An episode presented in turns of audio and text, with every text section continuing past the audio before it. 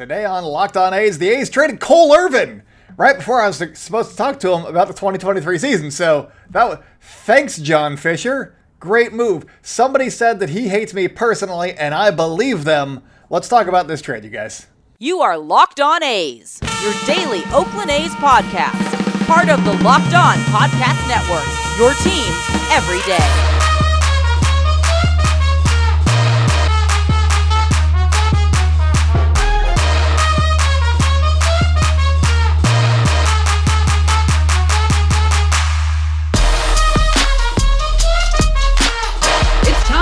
Locked On A's, stepping to the mic, it's your host, Jason Burke.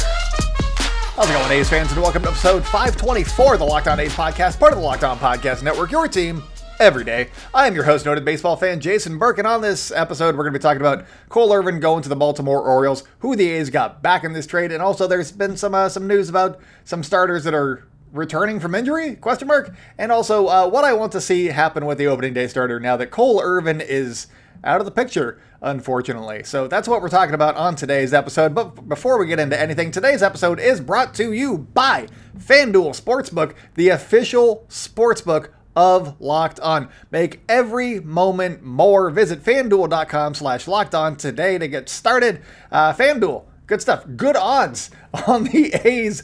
They're awful odds. But if you think the A's can still win the AL West, you're going to make it like 20 grand if you put down $100, so their odds might be worse now that they have traded Cole Irvin, but oh well. Anyways, make sure to follow the podcast wherever you'd like to, follow podcasts, either auditorially or visually. If you're a visual person, go to YouTube, because we're on YouTube, and subscribe over there. Like, comment, subscribe. If you leave a comment, that helps the algorithm. It finds other A's fans like yourself, so that's great. So leave comments, please. That it helps. It helps the podcast grow. We're trying to get to 1,000 subscribers by opening day, and we're getting closer and closer each and every day. And so it's going to be close. But let's make it not close. Subscribe right now. Also, make sure to follow us on social media at Locked On A's on Twitter and Instagram. I'm at @byjasonb on Twitter. And also, for more A's news, insight, and analysis, go to InsideTheA's.com or follow Inside the A's on Twitter or on Facebook so you never miss an article over there. But let's talk about the Cole Irvin trade to Baltimore. It is Cole Irvin and Kyle Verbitsky, a 24-year-old right-handed starter formerly for the A's, in exchange for Darell Hernaiz, who is a 21-year-old utility infield prospect. We'll get into the prospect portion of this a little bit later in the podcast, but let's talk about Cole Irvin. The A's make a lot of trades, and usually I'm like, this is fine. It's what they do. But Cole Irvin had 4 years, still has 4 years of team control. He cost the league minimum this year. It's not a salary dump. You would think that they could afford him. And so maybe there's something that the A's think that maybe he can't, keep doing what he's been doing. I don't know. But I like Cole Irvin a lot. He was the first player that ever came on the Locked On A's podcast. And now we've had two or three. Jonah Bride came on, but he wasn't a big leaguer yet. So yeah, we've had a few. And Cole Irvin was the first, and I appreciate that because he randomly listened. We followed him. I followed him from the Locked On A's account on Twitter when he got traded for, because that's what I do. I follow the players. It's a good thing, I think. And he followed us back. He listened to the podcast when I talked about his first start as an Oakland A in spring training, and he was like, hey, can I come on the show? I was like, yeah, sure, that sounds great. So we did that, and he talked to me for an hour, a full hour. We just kept going. There was no time limit. We just kept going, and he was wonderful, and I always appreciated that. Same thing last year. We were going to talk yesterday, right before he got traded, just a few hours, he got traded just a few hours before we were going to chat. But we were going to have a third podcast. He was going to be the best friend of the show. But unfortunately, that is that did not happen yet. It still may, but he's got a lot going on right now, so I am not trying to hound him right now. He has expressed interest and still wanting to do this, but he just got traded. He has to figure out where he's going to be, staying and all of that stuff. So let's give him some time. Hopefully we get him back on the show before spring training, and we'll see what happens there. But as for Cole Irvin. He was exactly a league average pitcher both years that he was with the A's, and that is something that's, you know, a team on the rise like the Orioles values. He's probably still their like second or third best starter, so he's still going to be a good pitcher on a up and coming team, which is pretty cool. So happy about that for him. In 2021, he had a 4.24 ERA. The league average was 4.27. And then in 2022, he had a 3.98 ERA after going six scoreless against the Angels in his final start of the season, and the league average was 3.97. So yeah, he has been exactly, well, not literally exactly, but almost as close as you can get to being a league average pitcher in both seasons. And I think that that's something that's valuable to a team like the Orioles. Maybe the A's don't think that they're going to be in contention next year, and maybe they were scared about, you know, him regressing just a little bit, because there are certain, he is a guy that, you know, pitches to contact a little bit, and that's an iffy proposition sometimes. He also has not great home road splits. His home ERA throughout his career, including his time in Philadelphia, is like 3.54, I believe, and it's like 5.5 on the road. So we'll see what happens there. Maybe he, it's just wherever home is where he pitches better. So maybe he's great at Oriole Park and not so great everywhere else. But I had some fun questions planned for him, and then I rewrote them. And so hopefully we get to talk again. But one of the questions that I wanted to ask him was going to be, do you think that with the implementation of the pitch clock coming in 2023, he's a quick worker, remember this, he's a very fast worker, one of the fastest in baseball, with the implementation of a pitch clock, could he see that inadvertently having an impact on his game, because all of the other pitchers in baseball are now going to be working a little bit quicker, and he's going to stand out a little bit less? Would that take away any of his edge, any of his little advantage? And there's no research on this from what I can tell. So this is all speculation, and I just wanted to get his opinion on that because I thought that it'd be an interesting answer. And maybe that's something that like the A's are looking at, like, I mean, the margins aren't like wide. They're like, he's not like skating by. He's a good pitcher. He hits his spots. He is a command guy. He pitches to contact. He's efficient with his pitch count. But if everybody else is working a little bit quickly, does he lose just a like little bit of that? And then he's goes from being exactly league average to just a little bit worse than league average. Is that something that the A's are considering here? And so is that enough to trade somebody? No, I don't think so, but maybe that's some of what the A's reasoning is. I honestly don't know what their reasoning is, because this is a weird one. He had so much control left and wasn't going to be costing a lot. He liked it here. He liked being a mentor to the young guys. So it's strange, but the cool thing for Cole is his role with the Orioles probably won't change. He might not be the opening day starter. We'll see how that goes. But he might not be the opening day starter, but he's still going to be, you know, somewhat of a veteran on a fairly young team, probably a more exciting team than the Oakland A's in 2023. And he's going to be thrown to Adley Rutschman, which is pretty cool. I mean, he would have been thrown to Shay Langeliers in Oakland. So, you know, guys that are still getting their feet wet in the big leagues. And that's got to be fun. The part that's going to suck for him, for sure, is the fact that he's going from wearing his Oregon green and gold colors with the A's to wearing the rival Oregon State colors, black and orange, while going to the Orioles, and that's got to suck. And also, the other part that sucks is Adley Rutschman went to Oregon State, and so they might not even get along. We'll see. That's another thing that I would like to ask him about. So, Cole, when you get a sec, let's have a chat. It'll be fun.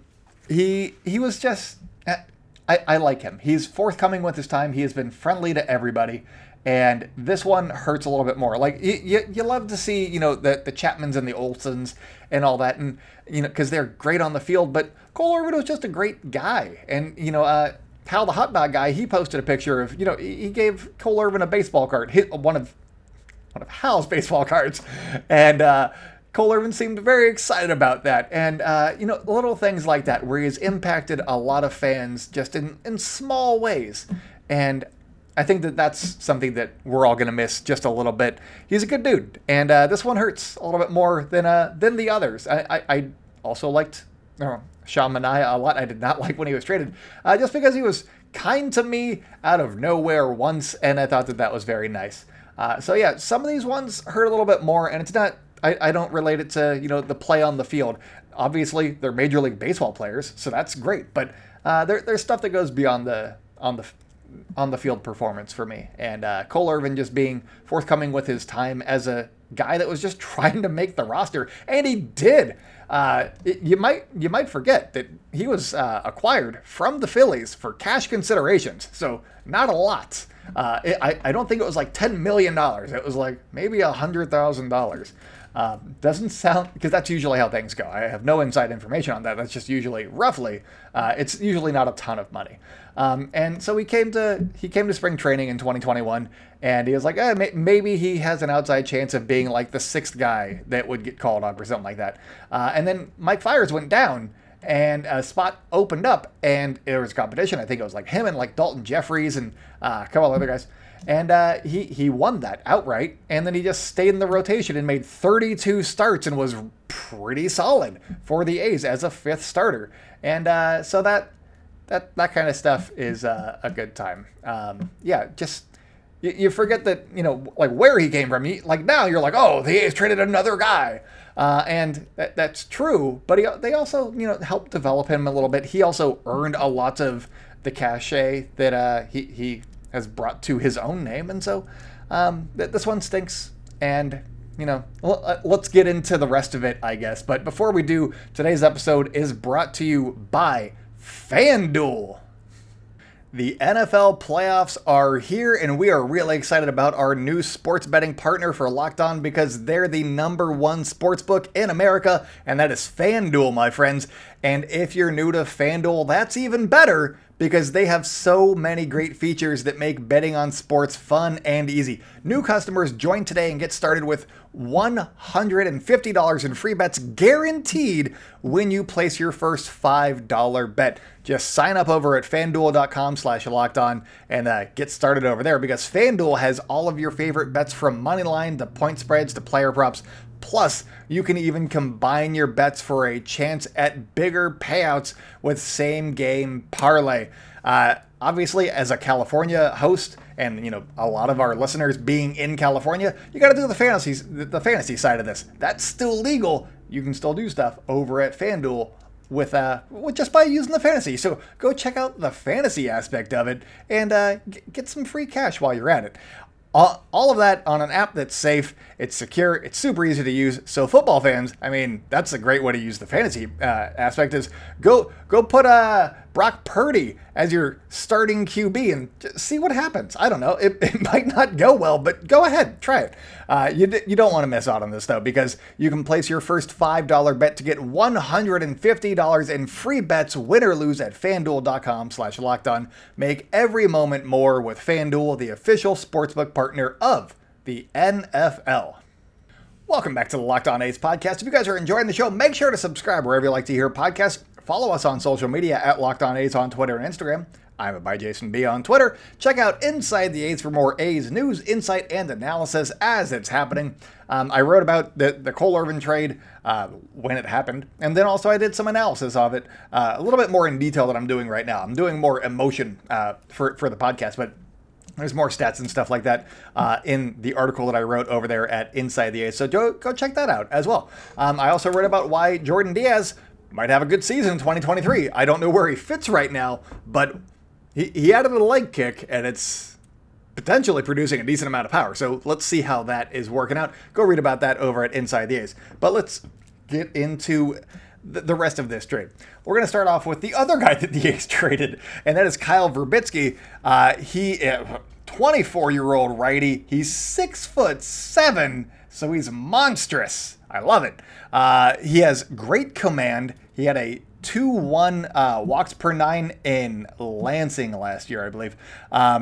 He split time between A-ball and high A, so a little bit of Stockton, a little bit of Lansing. I believe most of the time was actually in Stockton, like 80 innings compared to 40 innings. So he threw like 120, but you know, there's that. So he had 2.1 walks per nine, 10 Ks per nine. Those are solid numbers. Why would you trade him? That's strange. He was a 17th round pick in 2021. Part of the reason why you might trade him, obviously he's a monster, and that's great, and he has great control, good strikeout numbers. Between A-ball and high A. He had 126 innings pitched, 126 and a third innings pitched. Don't want to slight him on that third. He had a 4.63 ERA, though, which is interesting given the low walk numbers, the high strikeout numbers, and that's because he had a hit rate of 9.7 hits per nine. So he can strike guys out. He can limit the damage on his own, but he also doesn't have like blowaway stuff is what it looks like right here because he's still allowing almost 10 hits per nine innings. That's a lot. So I'm not sure exactly what the A's gave up in Kyle Verbitsky. Probably a guy that the Orioles are like, hey, we can do this with him. And they might be able to like coach him up a little bit. But I think that as he is right now, as a 24-year-old righty, he's probably not in the A's long-term plans, so it's probably okay. The same thing goes with how the prospect that the A's got back came to Oakland in Darell Hernaiz, and that is the Orioles have a lot of shortstop prospects, a lot of middle infield prospects, and he was another one of those guys. And so this is an interesting trade for the A's. If you haven't heard about Hernaiz, he's a very athletic guy. He's played mostly shortstop, a little bit of second, a little bit of third. Not like small sample sizes, but he's played 20 games at each spot there, and but mostly at shortstop. He is 21 years old, so that's good. He's got great contact ability. I believe he struck out like 16.8% of the time in high A last year, so that was good, and that's where he had most of his playing time in 2022. He also made it up to AA for 13 games at the very end as a 20-year-old, so yeah, he's moving quickly, and he might be part of the A's plans here in the next couple of years. We'll see. But in three stops between low A, high A, and AA, he had 105 games played. He hit .273 with a .341 on base. He hit 12 home runs, stole 32 bases. That is the second base stealer that the A's have acquired this offseason. And so that's something to maybe keep an eye out for is, are the A's going to be stealing bases now? They got Asturi Ruiz. He's probably going to be the A's opening day center fielder now because they traded Sean Murphy for him, so he better be. And now they got this guy. And Ruiz stole 85 bases. 32. That's chump change, but also it's still good speed. And the 12 home runs is double what he did the year before. He had 6 the year before as a 19-year-old. But 17 17.4% of his hits in 2021 went for extra base hits. Not a lot. He had some doubles, no triples, no nothing. But in 2022, he doubled that number. It was up to 34.23% of his hits were for extra bases, and that's encouraging because he's still young. He's still growing into his body, which is going to add power, obviously, but also. It also leads to some people being like, "Hey, is he gonna stick it short? Is he gonna be too big, too bulky? What's gonna happen with his body? What's gonna happen over here?"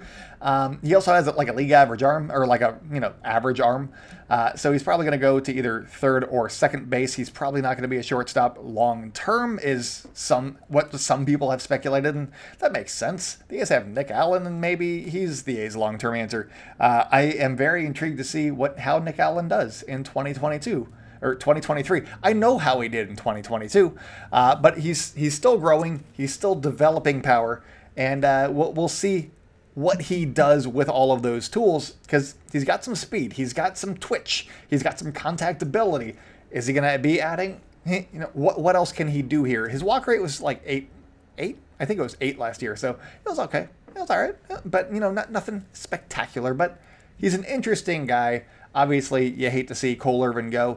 But the A's have shown that they feel pretty good about going out and getting pitchers and then just throwing them into their system and having a pretty decent rotation because we talked about it like last month. Basically, all of the pitchers that the A's have been acquired via trade, except for like A.J. Puck and like a couple of others.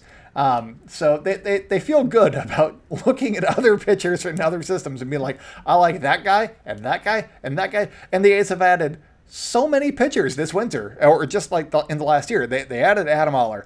They added Adrian Martinez. They added Kyle Muller. They added Freddie Tarnock. They've added so many guys. JT Ginn. No, was he drafted? There's been no JT Ginn was actually traded. That was the Chris Bassett trade. Gunnar Hoglund. There's been so many guys that the A's have traded for, and some of these guys are going to pan out and they're going to be good. They're just going like, hey, these are the guys we like their tools. Let's see what happens here. And they're kind of doing the same thing on the position player side. They got their key spots here, but they want to have insurance. They want to make sure they're just stockpiling, really. There's nobody that really stands out, but maybe a couple of those guys break through, and then we'll see what happens. It seems to be what's going on here. And one thing that's going to be interesting here is both Darell Hernaiz and also Yuribel Angeles, who was acquired in the Sean Murphy trade along with Adrian Martinez. Angeles is another high contact utility middle infielder, and they're both going to probably end up in Midland next year with Bobby Crosby. And at the end of the year, both players will be Rule 5 eligible. Angeles was already Rule 5 eligible, and he was left off the 40-man roster because he played in Lansing, and they just put him on the AAA roster, and nobody took him because, obviously, why would you? But going into next offseason, one or both of these guys is probably going to have to be on the 40-man roster.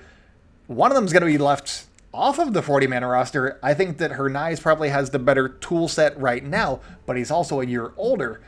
He's shown the power. He's shown the speed. He's shown some of these things, whereas Angeles has the contact ability, but he needs to add a little bit to that in order to, really move up. But he's also a year younger, and he's still only 20. So I'm interested to see what happens with those two going neck and neck as a partnership also up the middle in Midland. So we'll see what happens there. But coming up on the show, we're going to be talking about the A's starting rotation moving forward. So stay locked in, you guys. Welcome back to the Locked On A's podcast. If you guys are enjoying the show, make sure to subscribe wherever you like to hear podcasts. Follow or subscribe to our YouTube channel. Follow us on YouTube, I guess.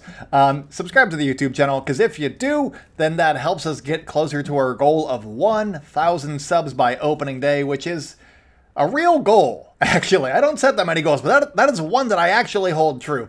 And if you're already subscribed, help us reach that goal by liking the video and also commenting down below, because that helps the algorithm find other A's fans like yourself that may enjoy this show. And if you've made it this far, you have a good idea of what the show is about. You obviously like the show, so go ahead and just leave a comment. If you don't know what to say, say, wow, this guy's so good at baseball. He's so handsome. Everybody should listen to this show. Or like, wow, this is the best podcast I've ever seen, because it's on YouTube. Random things. Do whatever you need to do. Compliment the crap out of the podcast down below in the comments, and that other A's fans will be suggested this show. And that's how it grows, and that's how you can do your part. So thank you to everybody who does that. Mallory does this all the time. Mallory is great. Mal is... One of the best listeners that we have, probably. So thank you to Mallory. Does a great job of just tagging us on Twitter and things like, hey, did you see this? Hey, did you see this? And sometimes I do miss those things, and it is very, very helpful, especially in season when minor league stuff is happening. So Mal, you get a shout out today. Good job, Mal. But let's talk about the news that is coming out just about an hour ago. Martin Gallegos is started reporting that both James Caprillion and Paul Blackburn have progressed well in rehab. This is just from his tweets. I'm just reading his tweets. Have progressed well in rehab, and Force expects both to be to have already thrown off of a mound by the start of spring training. He says, quotes, reasonable to expect both guys to be ready to go, end quote. So that's fun. That doesn't make me more excited about the A's rotation. I mean, Paul Blackburn was great. He was named an all-star because of the first 2 months of the season, and then he really sucked after that, and then he got hurt. And sure, I feel like we all kind of know what Paul Blackburn is, and maybe he's turned a leaf. Maybe something's different, but he doesn't get me excited like most of the other pitchers that are in the mix here. So, yay, Paul Blackburn's healthy. I'm not rooting for him to not be healthy. I'm just saying, sure, I guess. If you've listened to the podcast, most of the episodes, I have definitely tried to trade him a few times, and not Cole Irvin. I wanted to keep Cole Irvin because I like Cole Irvin, and I don't dislike Paul Blackburn. He just doesn't excite me. So there you go. And James Caprillion, who knows what's going to be up with him. So that's that's something. But the opening day starter is going to be up in the air. Those two guys are probably in the mix because they're the most veteran guys that the A's have. And so it's going to be up for grabs right now. And obviously it is very early to start speculating on who the A's opening day starter could be. And I'm not going to. I'm just going to say it could be exciting. It could also be Paul Blackburn, but it could be exciting to actually follow this because, you know, Blackburn, he was the team's all-star. That makes sense. He has some pedigree, I guess. He could go toe-to-toe with Ohtani. But also, the guy that has beaten Shohei Ohtani and Jacob deGrom, Ken Waldichuk, he's probably going to be in this rotation now. His odds went way, way up with the subtraction of Cole Irvin. And that's exciting because Ken Waldichuk has a bit more of a ceiling, I would say, than Cole Irvin. So Ken Waldichuk being in the rotation, maybe an improvement. I'm at least excited about seeing a little bit more out of him in 2023. And again, he's beaten Shohei Ohtani, who is the Angels' presumed opening day starter. And that would be a fun, just knock him down again, Ken. I would love that. But the guy that would probably get me the most excited about opening day would be Fuji. Because if he pitches well in spring training, like if he's getting lit up in spring training, I don't want him to start opening day because that wouldn't be fun for him.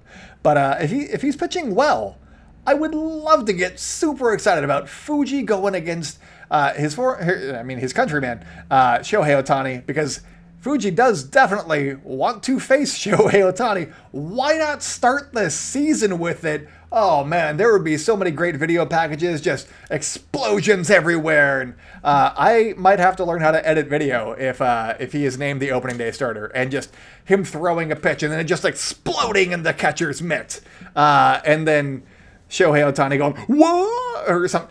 I don't know. I'm spitballing right now. I'm having fun. But that would be the most exciting outcome that I guess could happen from the Cole Irvin trade is Fuji gets to start opening day now against Shohei Ohtani and get us a little bit excited about the 2023 season.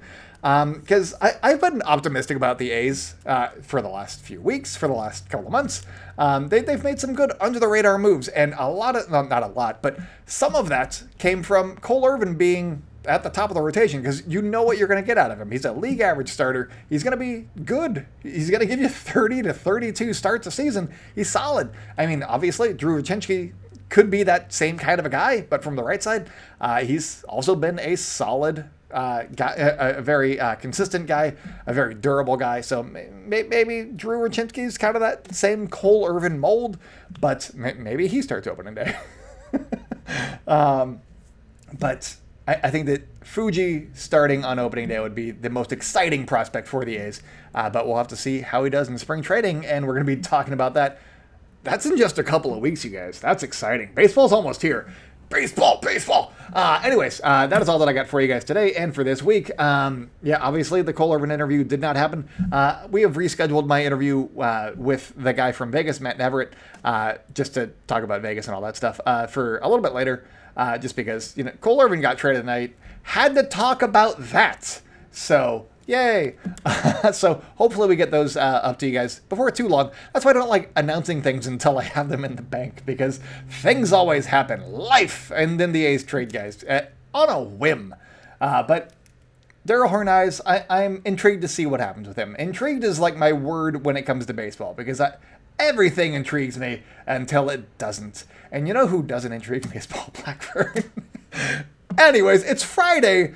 It's the end of Spirit Week. I might actually go head to the plank right now. So if you watch this and it's still happening, maybe I'm there. I might have a child with me, so we'll see how it goes. But that's all that I got for you guys today. Until next time, go out and celebrate good times, A's fans, and I will talk with you next week.